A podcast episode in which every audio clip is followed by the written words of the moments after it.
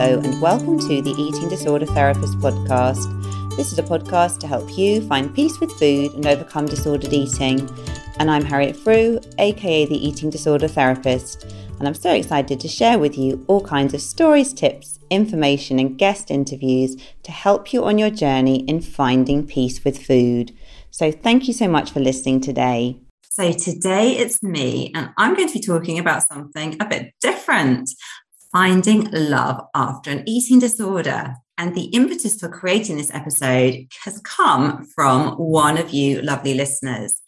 So, someone reached out to me and said that they were really struggling with feeling comfortable, worthy of romantic attention, or being able to be intimate in recovery from an eating disorder because of, whilst having the eating disorder, actively losing weight, it had been a time where they felt perhaps better about their body image, more worthy of attention from others romantically, and going through the weight restoration process, adjusting to changes in their body, that had brought up lots of difficult stuff. And I want to just make the point that this listener who has reached out, this is this person's experience, and I'm fully aware it might not be true for everyone. So you might be listening to this and thinking, actually, I don't feel good about my body at all. You know, I think sometimes as well, when people are in the midst of an eating disorder, body image can be at its worst. So, you know, I think this is not a one size fits all, as I often say in my podcasts, and to just take what's helpful for you personally. So, my listener was talking about, although having made huge recovery strides in many areas, that body image was still a real vulnerability with a strong fear of being rejected based on her body. So she reached out to me asking for some thoughts on re entering the dating scene when being in recovery, especially when this involves weight gain. So, in this episode, I'm going to explore five different sort of ways of looking at this. And I'm going to be talking a bit more about some of the perhaps what I would call the more obvious things in terms of ways to improve body image, but also delving a bit deeper in terms of looking at your attachment style, your early influences at home with dieting and body image, and the whole thing about external validation. And maybe if you've been prone to being a bit of a people pleaser or receiving very conditional acceptance, even all pre the eating disorder, and how this has then had an influence on how you feel about yourself, but also how you feel about your body. So, my first thought in terms of starting to address this is moving right away from the more obvious kind of thing that we're talking about in terms of body image, but going much deeper and thinking about the past and your early attachments. Now, I'm going to talk a bit here about attachment theory, but if it's something that provokes interest in you and you think you might want to find out more, do have a Google because it is really, really fascinating and it might help you understand yourself a lot more and help you understand how you interact with others in relationships. So you may feel that everything going on here, if you're getting out the dating scene again, you might feel, oh my goodness, it's all about how I look, it's about weight and shape. But ultimately, if you're worrying about these things, it is a self worth issue. And it has a lot to do with how safe you feel generally in your relationships and how safe you feel generally to being vulnerable and open. Now, if you've had an eating disorder, controlling weight and food has become a way of trying to feel good enough and gain acceptance or validation from others. But it's likely that even before the ED issues arose, that you would have had some issues lurking around self esteem and worth from much earlier. So, to really understand this, we need to look to the past and understand our early relationships with our caregivers. And we can explore our earliest attachments and the impact this has had on our adult relationships. And some of the research that I've got from here is from the website verywellmind.com. If you want to check that out for more detail, if you want to kind of read about it. So, firstly, what is attachment theory? So, attachment theory is focused on the relationships and bonds between people, particularly long term relationships, including those between a parent and child and between romantic partners. An attachment theory was developed by the British psychologist John Bowlby. And he describes attachment as a lasting psychological connectedness between human beings. And Bowlby was interested in understanding the separation anxiety and distress that children experience when separated from their primary caregivers. Now, some of the earliest behavioral theorists suggested that attachment was simply a learned behavior. These theories proposed that attachment was merely the result of the feeding relationship between the child and the caregiver. Because the caregiver feeds the child and provides nourishment, the child becomes attached. But what Bowlby observed is that even feedings did not diminish the anxiety experienced by children when they were separated from their primary caregivers. And instead, he found that attachment was characterized by clear behavioral and motivational patterns. So when children are frightened, they will seek proximity from their primary caregiver in order to receive both comfort and care. So, attachment is an emotional bond with another person.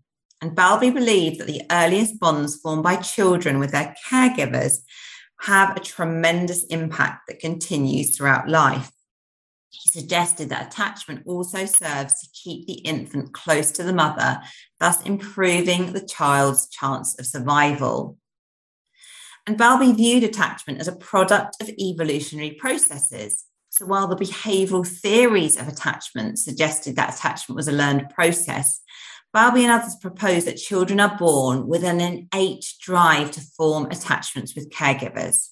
And throughout history, children who maintain proximity to an attachment figure are more likely to receive comfort and protection, and they're more for, therefore more likely to survive to adulthood through the process of natural selection, a motivational system designed to regulate attachment emerged. So, what determines successful attachment? So, Bowlby and others demonstrated that nurturance and responsiveness were the primary determinants of attachment. So, the central theme of attachment theory is that primary caregivers who are available and responsive to an infant's needs allow the child to develop a sense of security the infant knows that the caregiver is dependable, which creates a secure base for the child then to explore the world.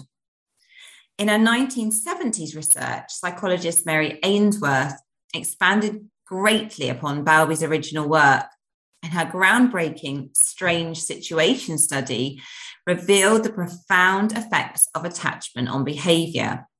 And in the study, researchers observed children between the ages of 12 and 18 months as they responded to a situation in which they were briefly left alone and then reunited with their mothers. And based on the responses, the researchers observed Ainsworth described three major styles of attachment, these being secure attachment, ambivalent insecure attachment, and avoidant insecure attachment. And later researchers, Main and Solomon, added a fourth attachment style called disorganized insecure attachment based on their own research. So I'm going to talk a bit more about the different types of attachment style, and you can see from this perhaps which ones you may relate to. So patterns of attachment emerge. There are four main types. So the first one is a secure attachment. So if a child has a secure attachment, Children feel they can depend on their caregivers.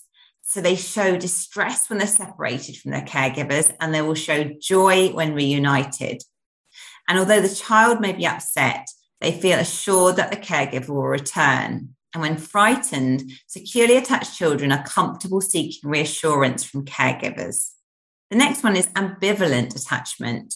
So these children become very distressed when a parent leaves Ambivalent attachment style is considered uncommon, affecting an estimated 7 to 15% of US children. As a result of poor parental availability, these children cannot depend on their primary caregiver to be there when they need them. The next one is avoidant attachment.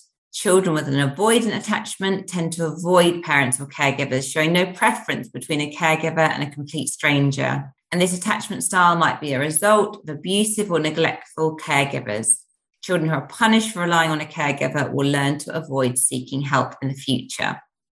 And the last one is disorganized attachment.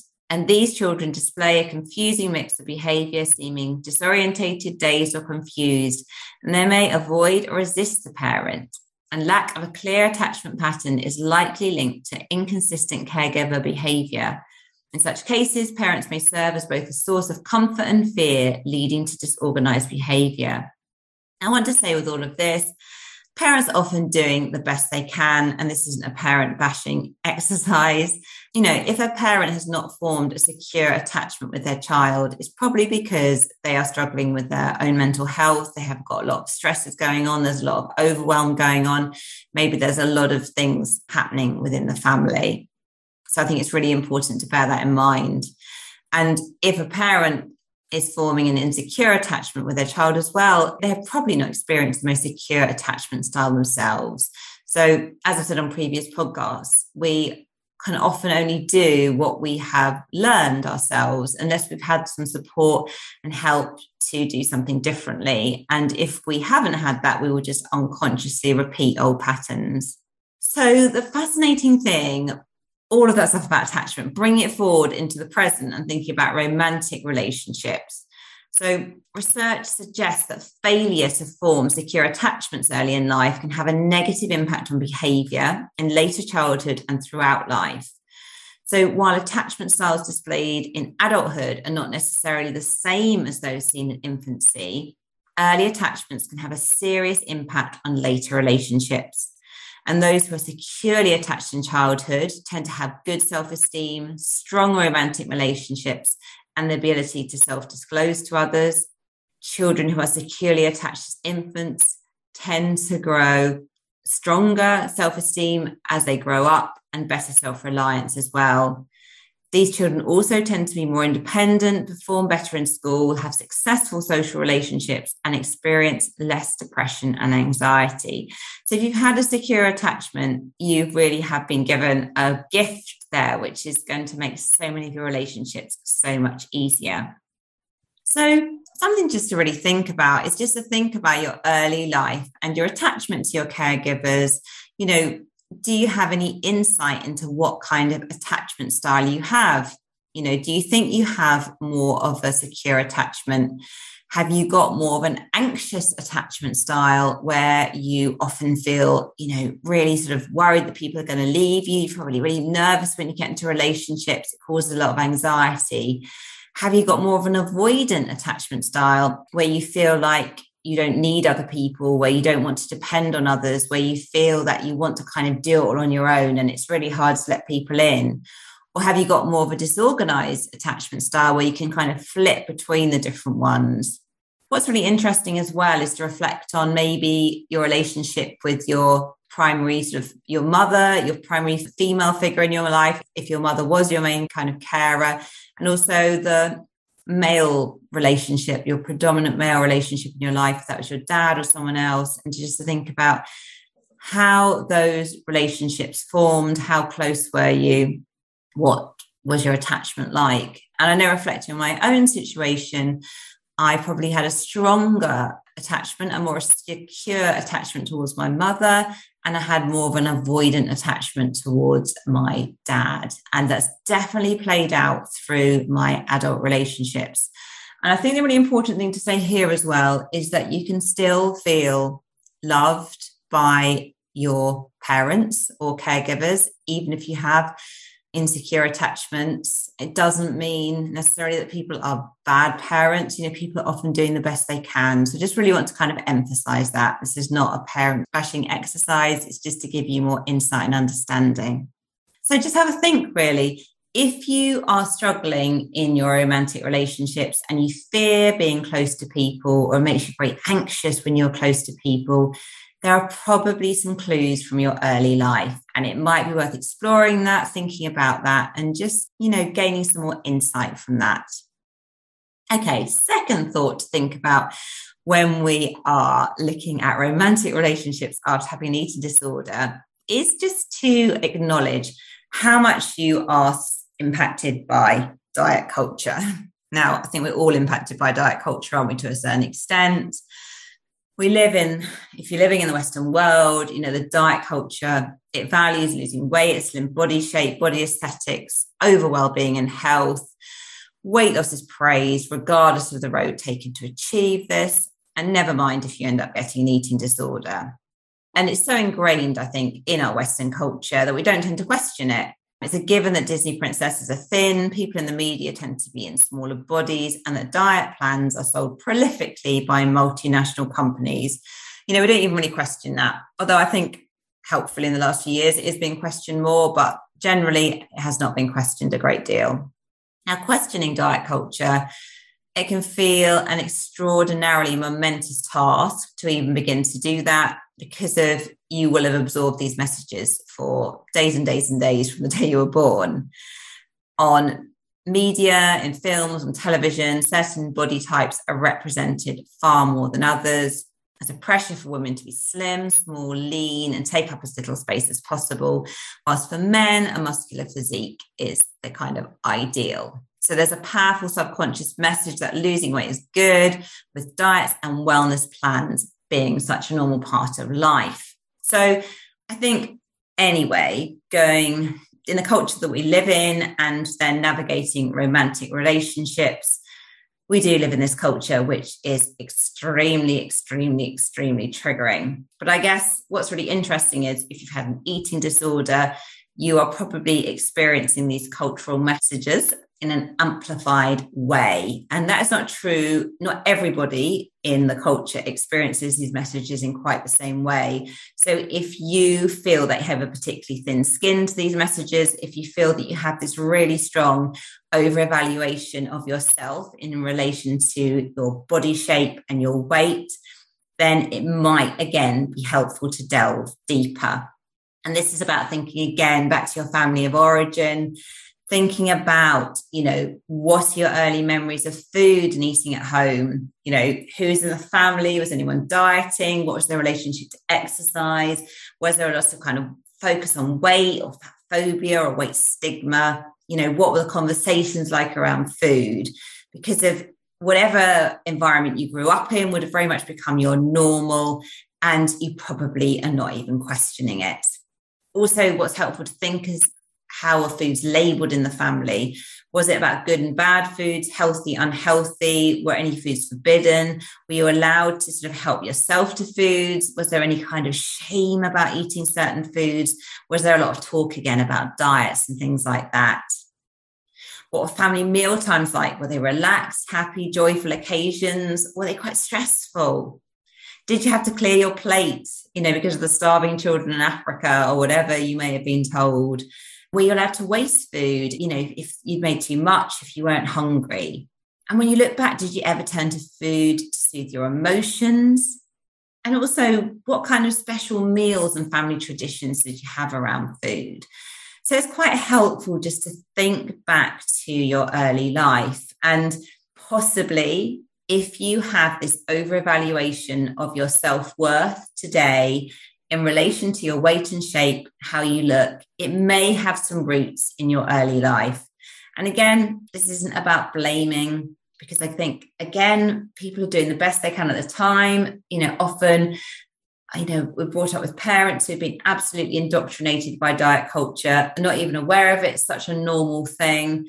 And sadly, they just kind of passed it on. But it's really helpful just to really look back and try to understand, like, why for me has weight and shape become such a big issue.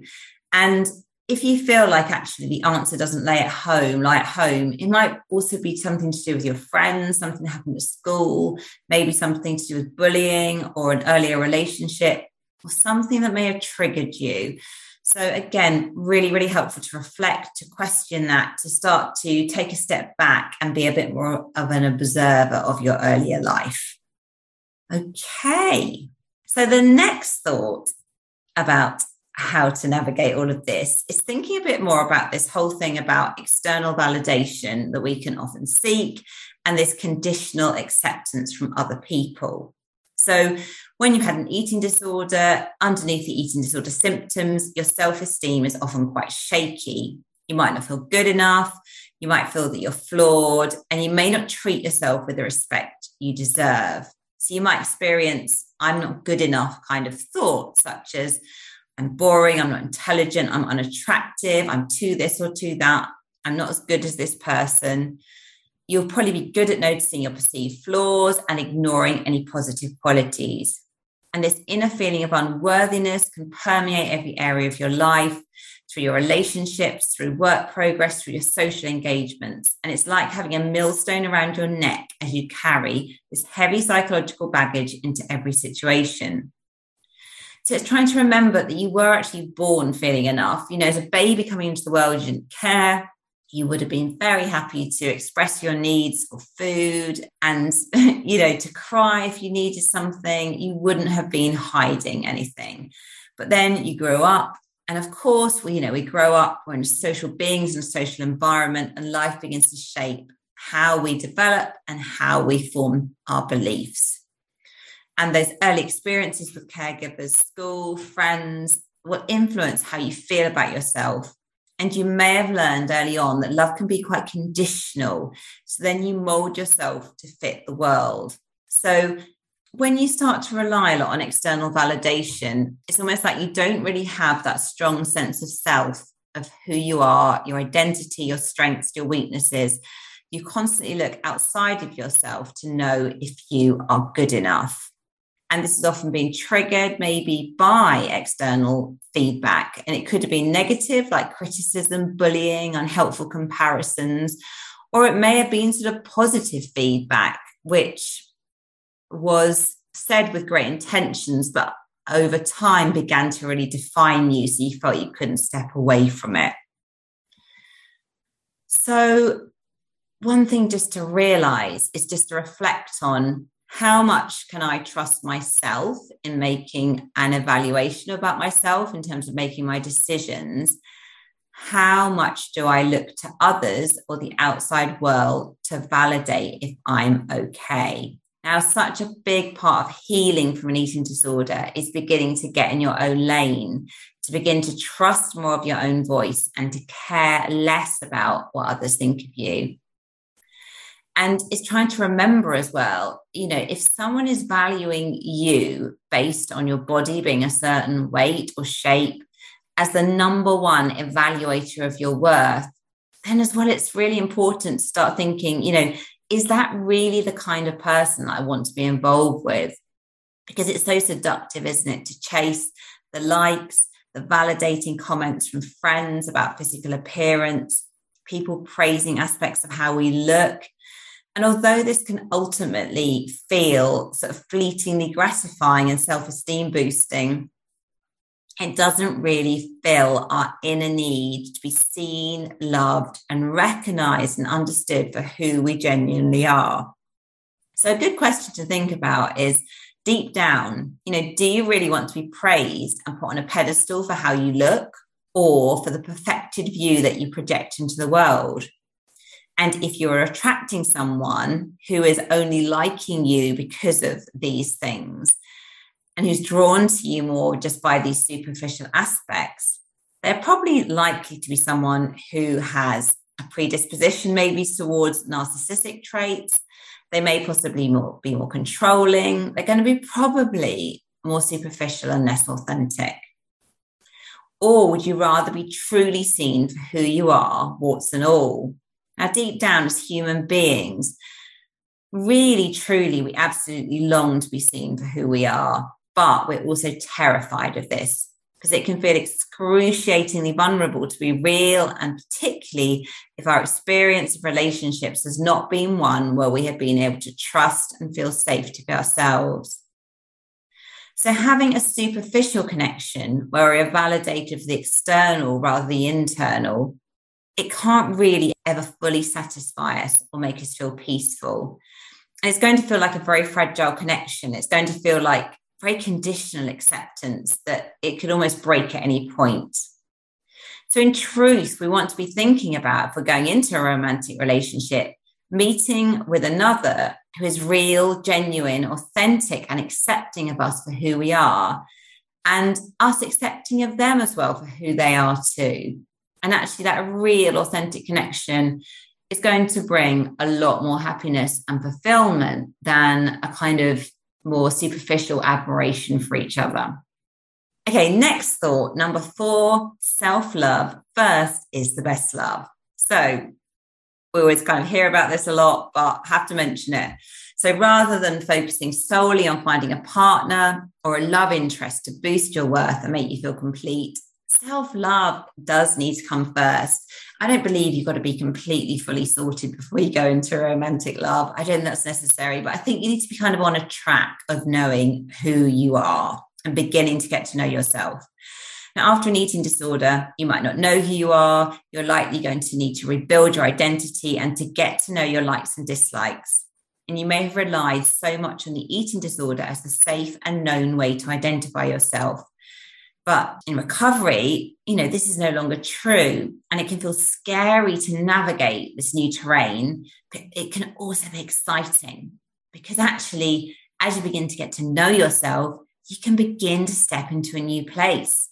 So maybe hanging out with friends who uplift you, doing a job or study that brings you purpose and joy, engaging in hobbies that stimulate and energize you, maybe developing a spiritual practice if this is your thing. But it's understanding what rejuvenates you or what drains you.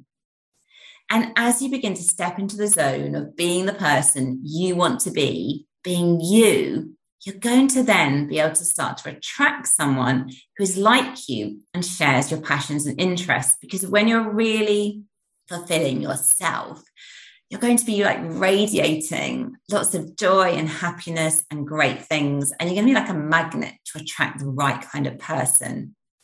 And this isn't based then on an attraction based on purely on superficial external validation. It's probably going to be about a meeting of minds, interests, and hopefully that chemistry too.